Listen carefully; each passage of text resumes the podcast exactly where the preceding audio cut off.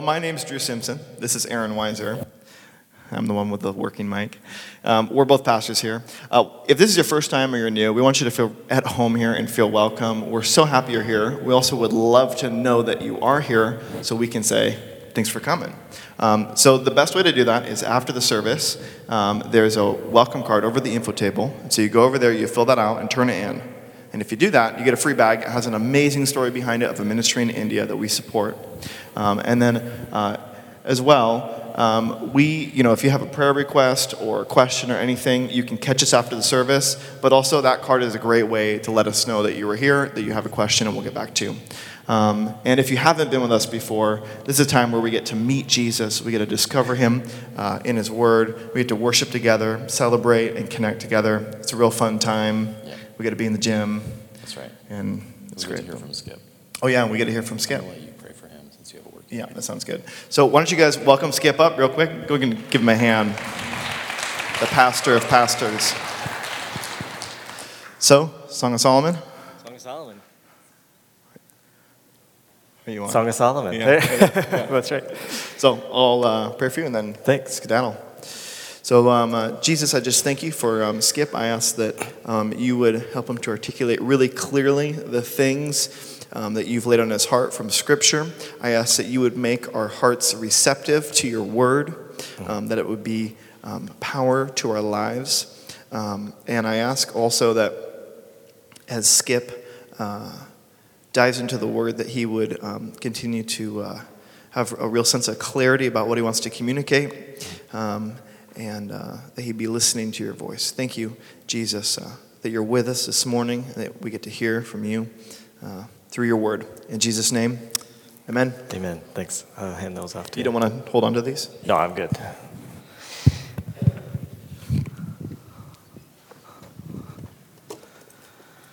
Well, before we get started in Song of Solomon, um, I just want to make a, a, a clarifying statement uh, about the reward that we receive as a result of entrusting ourselves to Jesus, uh, believing in and depending on his death and resurrection as the work that accomplishes our righteousness. And here's what I want to say about that. You may have heard, and it has been, I think, the over, overall message for probably uh, uh, one or two, maybe more uh, generations, that the, the objective, the reward for trusting in Jesus is that when you die, you will go to heaven. and what I want to say about that is that heaven is not the ultimate prize. It is one of the prizes, but it is not the ultimate prize for those of us who trust in Jesus for our salvation. The ultimate prize, for, for some reason, I don't know why, um, but that has seems to have been like where we have landed and where we have focused. We've told people, if you want to go to heaven, uh, you better trust Jesus. And people have responded, I, I don't know that I do right? It sounds a little boring, maybe. But I'm telling you this morning that that is not the ultimate prize for trusting in Jesus. The ultimate prize for trusting in Jesus is that if we will trust in Jesus' death and resurrection, he will impart to us a place with God. You ever been in a relationship that's been strange? It's awkward. There's weirdness between you and this person, and it just is awkward. And what Jesus has provided for us that we receive by faith is that that weirdness between us and Him is gone, that He has completely forgiven everything that would be weird between us. And so the Lord has been speaking about this this reward uh, throughout all of Scripture. It's kind of a, a heavenly concept, something that I don't know that we, we are actually fully equipped to understand while we are on earth. We are, we are limited in our capacity to really grasp what it is to be in perfect relationship with God. And so, throughout the scriptures, he gives us metaphors. And as we understand metaphor after metaphor after metaphor, as we begin to see these metaphors layered on top of each other and grasp all that he has to say about this reward, as we grasp that and hold it all together, then we begin to understand what it really is. This relationship with the Lord is one of rest that does not require you to do anything more to be right with the Lord. Isn't that amazing?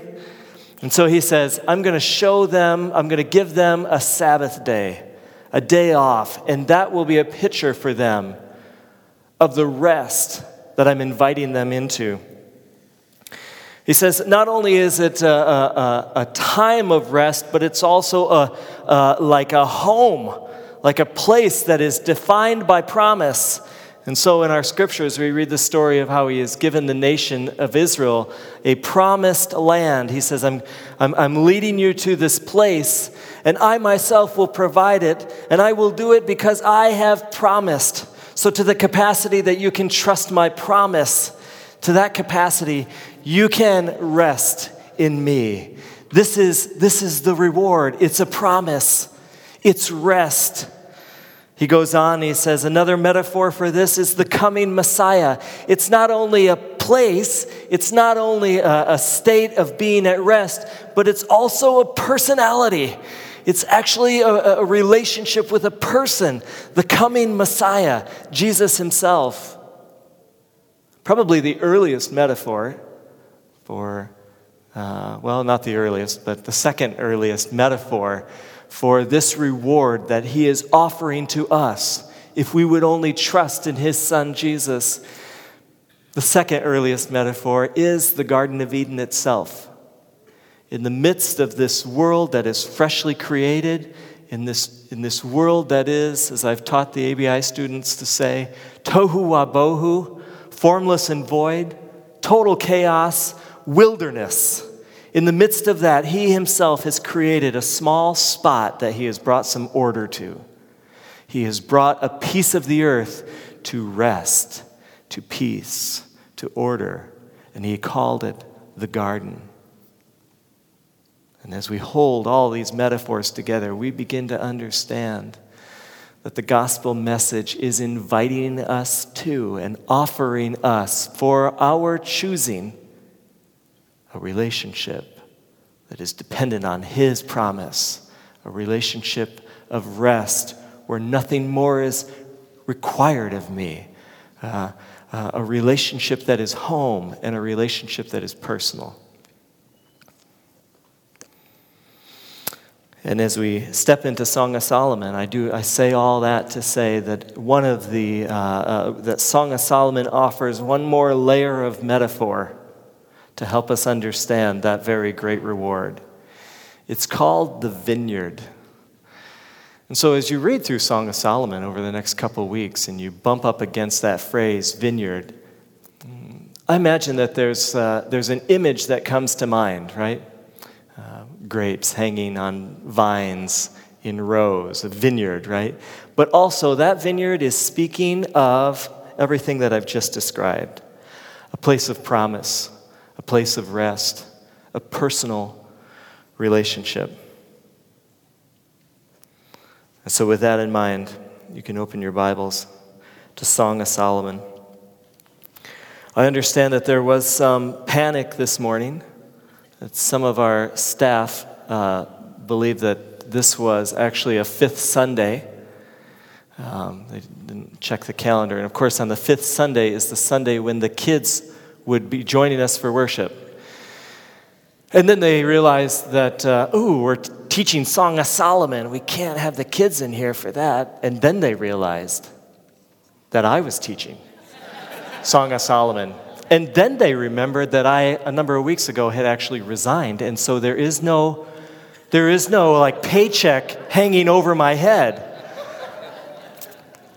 Mm, but actually, I'm committed to this morning to being a very good boy and being faithful to the word without getting too carried away. As we step into uh, Song of Solomon, we look at this very, um, uh, what's the word? I'll, let's not put a word to it. It's just a very, well, I'll just say it's a, it's, it is a, a uh, erotic, juicy description of two young people falling in love, moving through the early stages of, of affection and attraction towards marriage, and then stepping into about midway through, they actually step into a marriage covenant, and then they move out of that marriage covenant into influencing other young couples who are on the front end of their affection and attraction to one another. And so we read this story, and um, uh, what I notice is how these two people, these main characters, this young man and this young woman, early on in their love for each other, how they interact, how they dance around each other, how they move around each other, um, uh, the, the way they treat each other. What's fascinating to me is that we meet this woman, this young woman, and she has noticed this guy. She is interested in this guy she actually says to her friends, Do you guys know, like, do you know where he's watering his sheep? Maybe we'll just accidentally show up with our own sheep and, uh, and water our sheep where he waters his sheep so we can all just kind of bump into each other, right? You know, do you know where he waters his sheep? And so she's, she's obviously interested, but when she realizes that she is attracted to this guy, something else bubbles to the surface. Her interest in this guy makes her aware of some insecurities about herself. She makes this statement, it's a pretty famous statement. She says early on, she says, I'm wrestling with this tension. She says, Dark am I, yet lovely. She says, I, I find that I spend every hour of the day in the vineyard working uh, that there, there is no relief for me. Wealth and privilege has not set me up to spend any time inside eating bonbons. No, instead, I have to spend every moment of every day out in the field working. I am very dark and tan from all my labors. And yet, I know that in spite of my lack of privilege and my insecurities, I know that I am lovely. I have something to offer. I could be a good wife to somebody. Uh, I could, I could, I could, uh, I could show a man appropriate affection. And yet I am dark. And so she wrestles with this tension. She begins to explain this, where this insecurity came from, this situation where she has, she's void of any privilege. She says, My mother's sons, I have these older brothers. And isn't that really, girls, isn't that where it, isn't that where it starts? The, the torture, the, uh, the punishment. Older brothers, right? She says, I have these older brothers, and they have their own vineyards, and they have forced me to labor in their vineyards. And she says, I actually have my own vineyard. Do you remember what vineyard means? What it's a picture of? It's a picture of rest, it's a picture of relationship.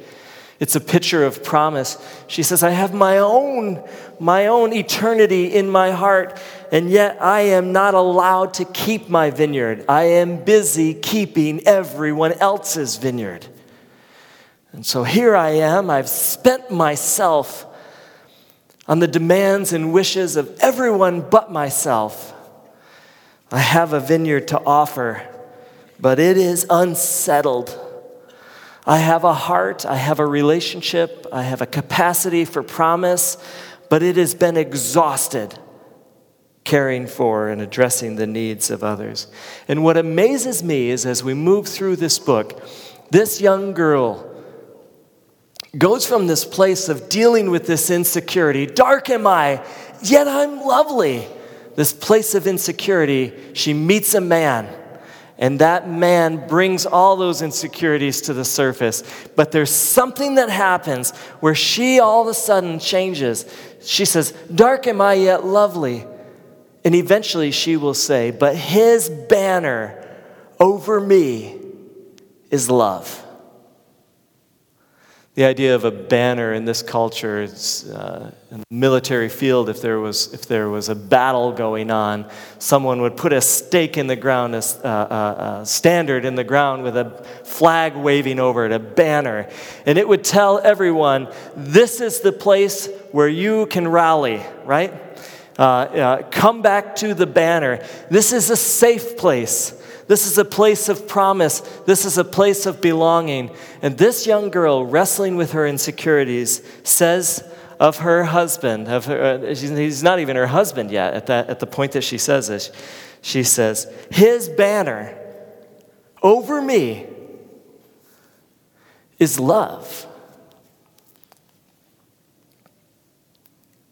Would you like to know the secret to this transformation? Would you like to know what how was it that this man loved her so that she could address and work through her insecurities in such a way that she would move from dark am I, yet lovely, to his banner over me. I know it, it is love. If you're curious at all, let's take a look at Song, uh, Song of Solomon, chapter 2 we're going to hear the words of this man who loved so well. I pray with my girls, and it took me a long time to pray with my girls for them to, for their spouse.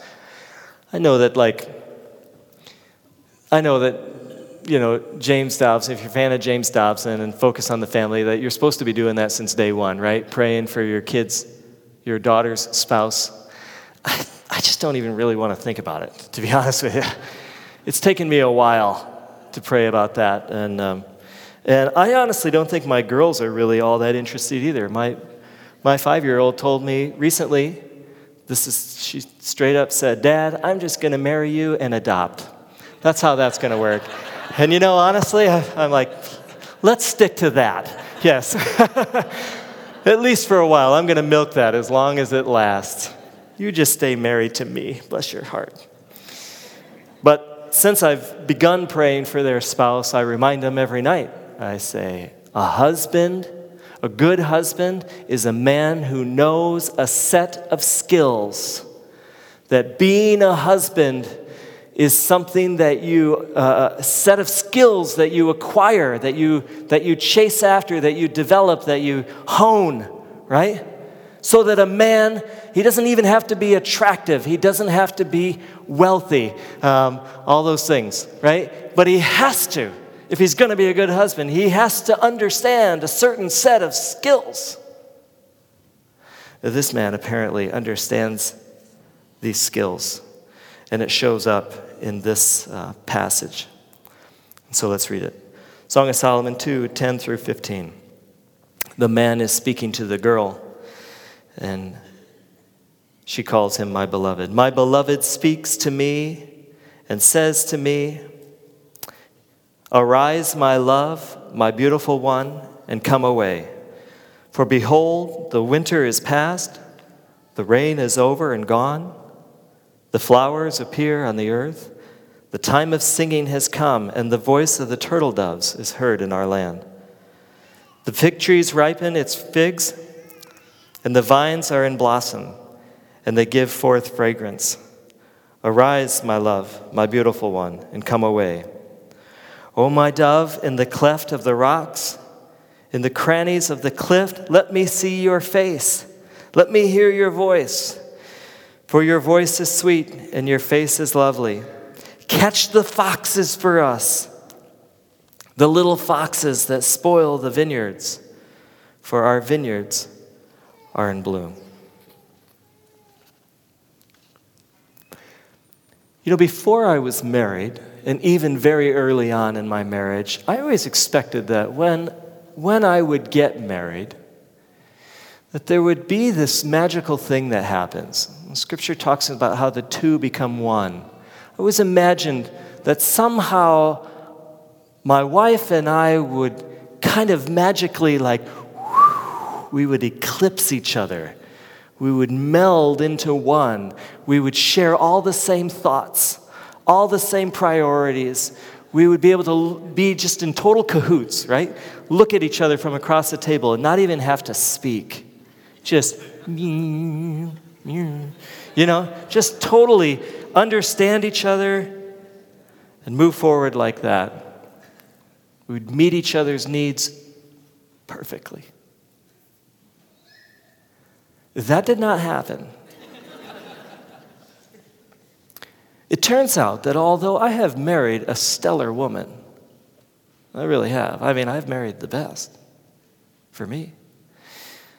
Although that's very true, it became obvious to me, even just a couple weeks into our marriage, that there were some things that my wife did that weren't quite. I wouldn't even say that she didn't do them well, because she did them well. It just it was a lacking a certain. It's, it's like this. She just didn't do it quite like my mom did, you know? And so there were some things that were just kind of not really uh, up to up to standard. And so I began to influence her and uh, to try to teach her. And I've told you before about, you know, my wife was in the habit when we first got married of hanging up my t shirts. Always left me with these shoulder nipples. And so I had to, I had to begin to influence her and teach her how to fold the t shirts so the creases are right here. Because this is, I, I didn't really care for this either. Full, I, I like them like with the folds right here. And so I had to influence her and teach her about those things, right?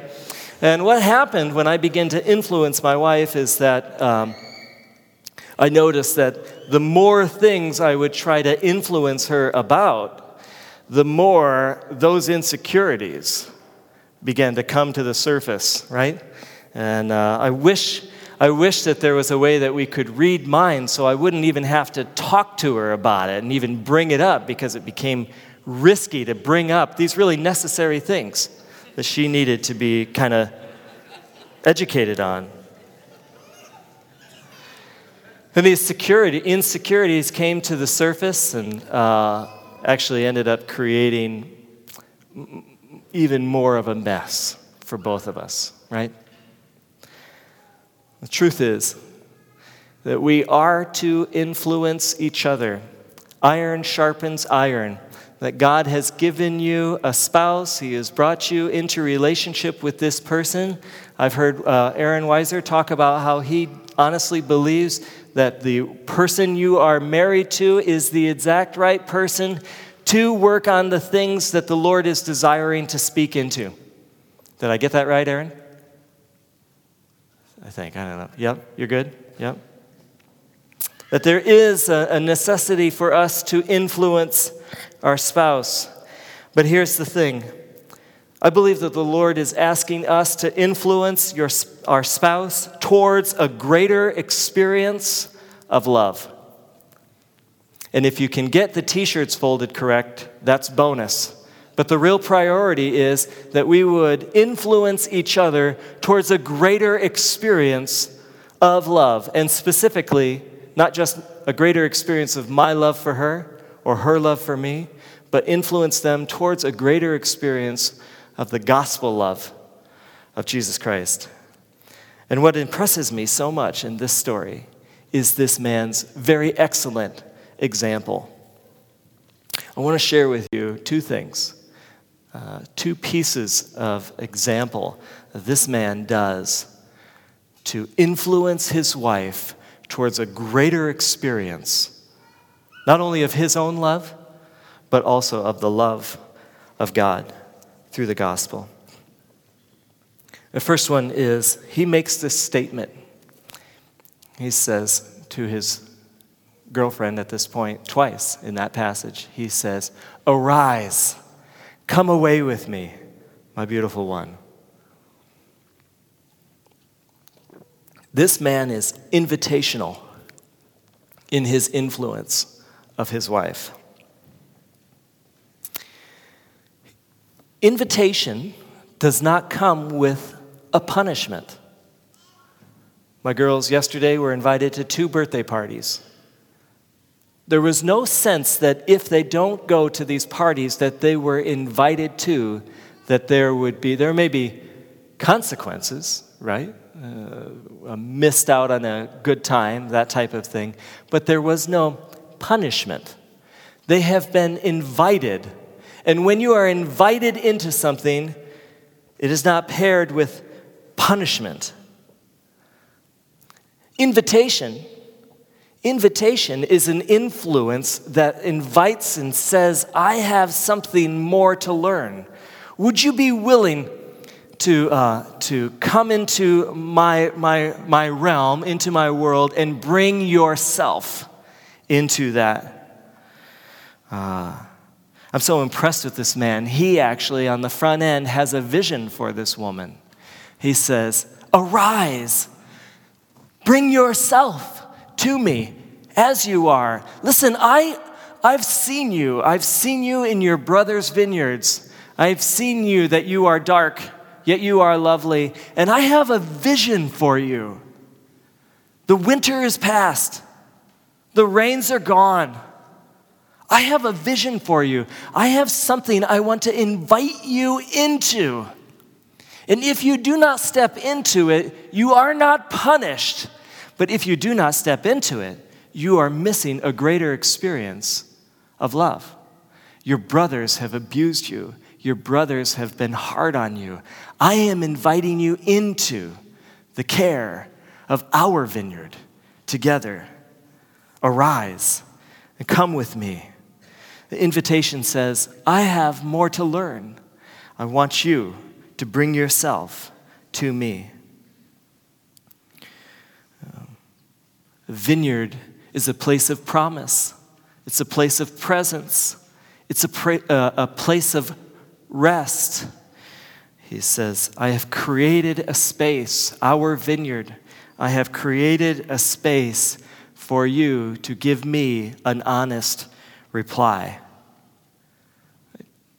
I've created a place for you to share with me your insecurities, what you're wrestling with, uh, to approach me and ask me for help, and for that all to happen in a very safe context.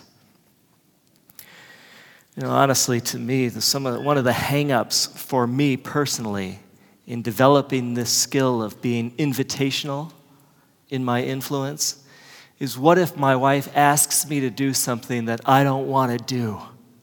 What if in her need she requires something of me that is beyond what I'm able to do or maybe even don't feel is appropriate or necessary? What about that? And I would just say that, um, as is always the case, she has some autonomy and so do you. Both parties in the marriage you do not eclipse and, and lose yourself, your selfness, but you two as individuals step into the vineyard. Um, and so, I am not necessarily obligated to do everything that my wife asks, nor is it appropriate, nor is it healthy, and nor, nor is she obligated to do everything that I ask. But is there space for that conversation? Or is, it, uh, or, or is she punished for not accepting my invitation, right? I would encourage you to begin to consider what it might look like for your influence of each other in marriage to take the form of an invitation, to allow yourself to be, uh, to be curious about the heart and the needs and the thoughts of the other person be curious about those.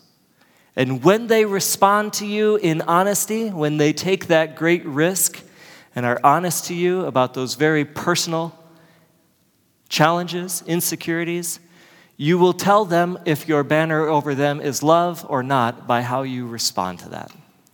Your response is an invitation to even more revelation. He says, Arise and come away. And he also makes this other statement. He says, I want you to catch the foxes that spoil our vineyard. A couple, of, couple of Christmases ago, I wanted to get my wife a personalized license plate. Um, maybe I've told you this story before. I thought it would be really cool. Uh, uh, my last name is Bauer Socks. I was going to work it so that it, rather than saying Bauer Socks, I was going to have it, for her van, I was going to have it say Bauer Fox. I thought it was pretty clever. And I sent in my check and my request, and the state of Alaska actually denied that. They said it was inappropriate. Like, relax. It's my last name, Bauer Fox. She's foxy, you know?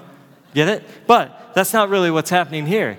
A fox in this context is um, the, uh, a, a critter that comes in, creeps into the vineyard. Do you remember what the vineyard means?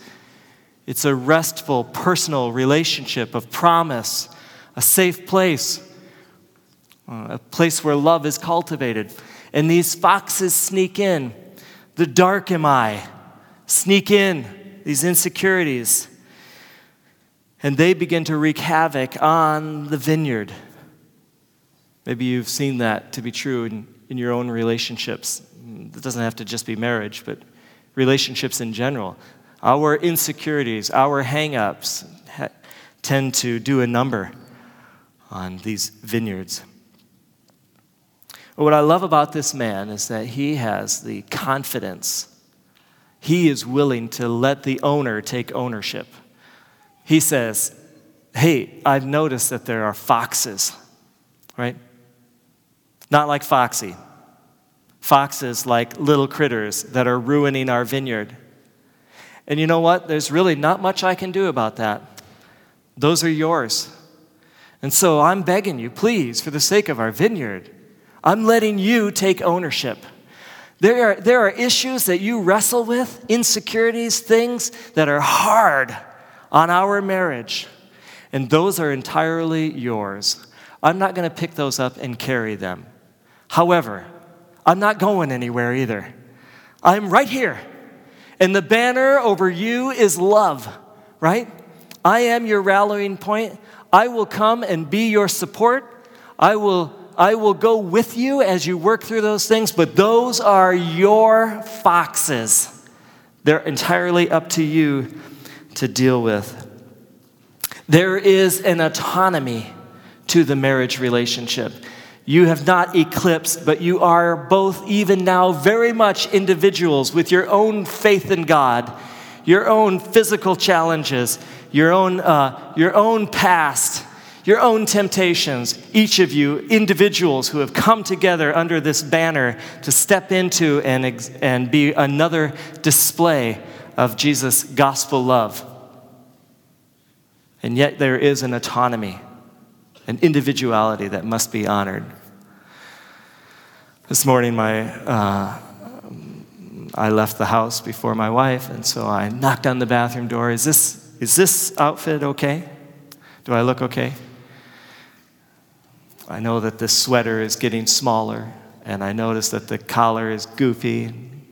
My wife went on to say, the blue shirt, it's a, it's a little, and then she never finished it. So I don't know what she thinks of the blue t shirt. I said, Oh, yeah, okay, but the sweater, this, yeah, I, I know that I asked your opinion, but the truth is, the sweater is my favorite sweater. And the blue shirt, I just, I know that Scott will be thrilled to see that both of the pastors are wearing his rain gutter shirts on stage. So, so there's, there's that, right? That counts for something. And she looked at me and she said, you know, you're right, you look fine. I thought, autonomy, honor, honor the individuality, right? Do not stifle me. Uh, we influence each other, but at the same time, we must honor autonomy. Your spouse is an individual created in God's image and created for the purpose of ruling and subduing every one of us, ruling and subduing the foxes in our life.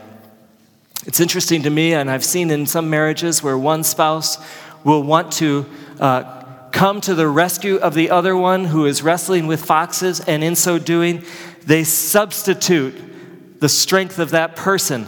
They don't come along and serve alongside as that person wrestles with their foxes, but they, they substitute that person's will and strength to wrestle with the foxes. And let me just say this when you substitute your spouse's strength, you take away their strength. You allow them to sit there and, and uh, just kind of soak in their own, maybe selfishness. Give them the freedom to wrestle with their foxes. It is their job to do. But let them know that the banner over them is love, that you're not going anywhere, that you're going to serve them as they catch the foxes the foxes that ruin the vineyard.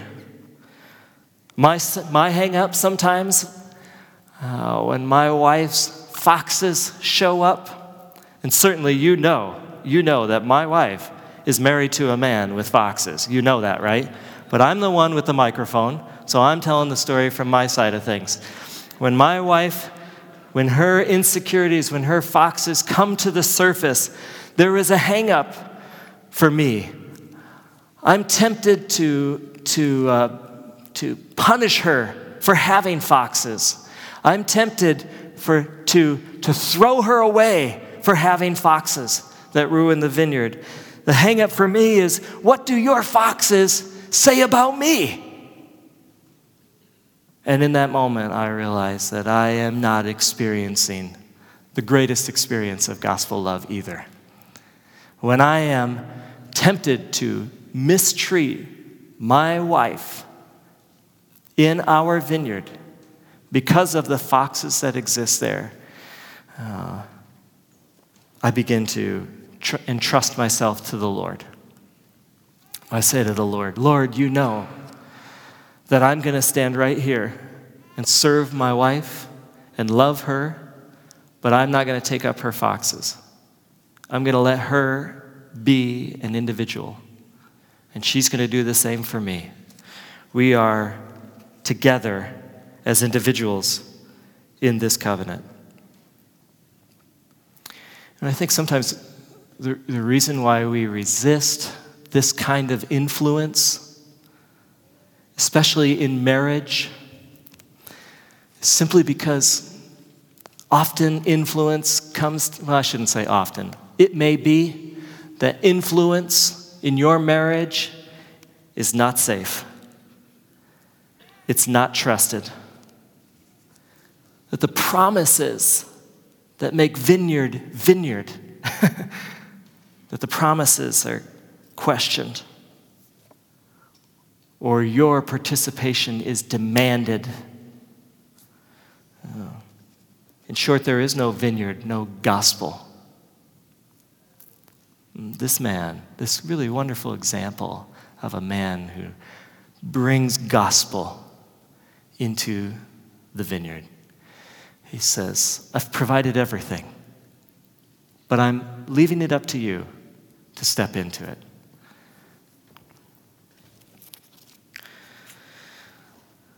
I'd like to invite the worship team forward.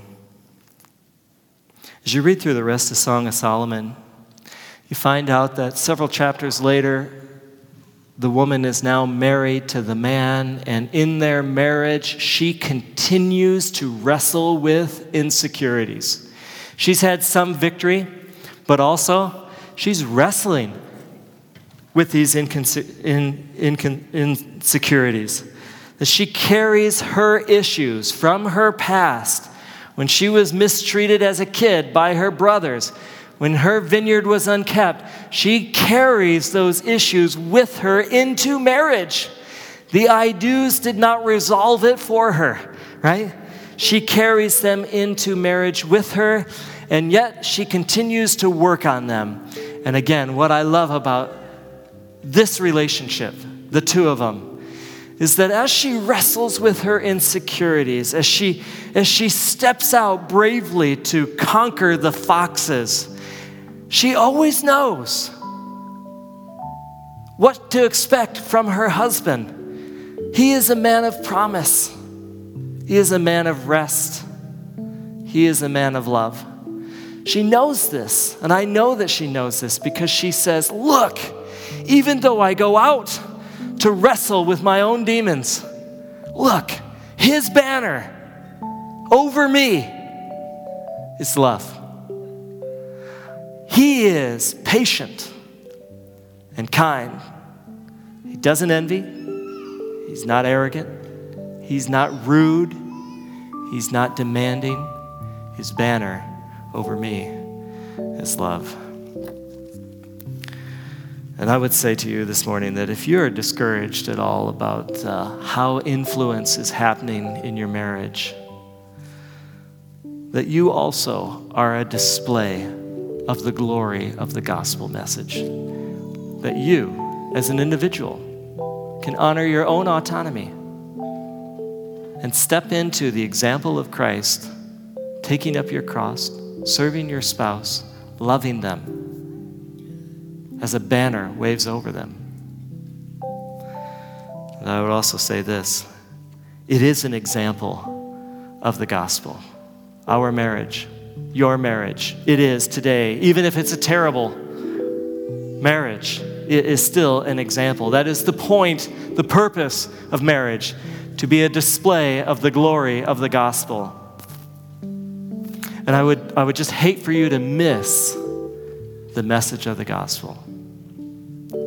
2,000 years ago, when you and I were estranged from God, when there was weirdness between us, while we were still wrestling with our foxes, Jesus came to earth, died on the cross. He perfectly paid for and prepared everything for us that we might have His righteousness that we might be made right with the Lord. And even there on the cross and then in the grave, he says, I've provided everything. I have created a perfect vineyard for you. And I will honor your autonomy and not force you to step into it. Instead, I will invite you. Will you come and know my love for you? Would you stand?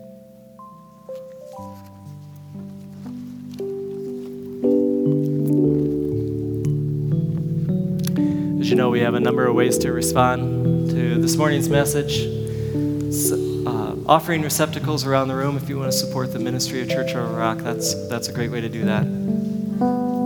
There are uh, people off to the side who would be glad to pray with you about anything we shared, but really, uh, just about anything. Just people who love you, that want to connect with you, and go to the Father with you. There's also communion an opportunity to take the bread and the, the uh, juice and remember Jesus' great provision for us, his broken body, his shed blood. And of course, now uh, time to worship and uh, consider the character of God. Uh, listen to the Holy Spirit as to how he would have you respond to this morning's message. So let's do that.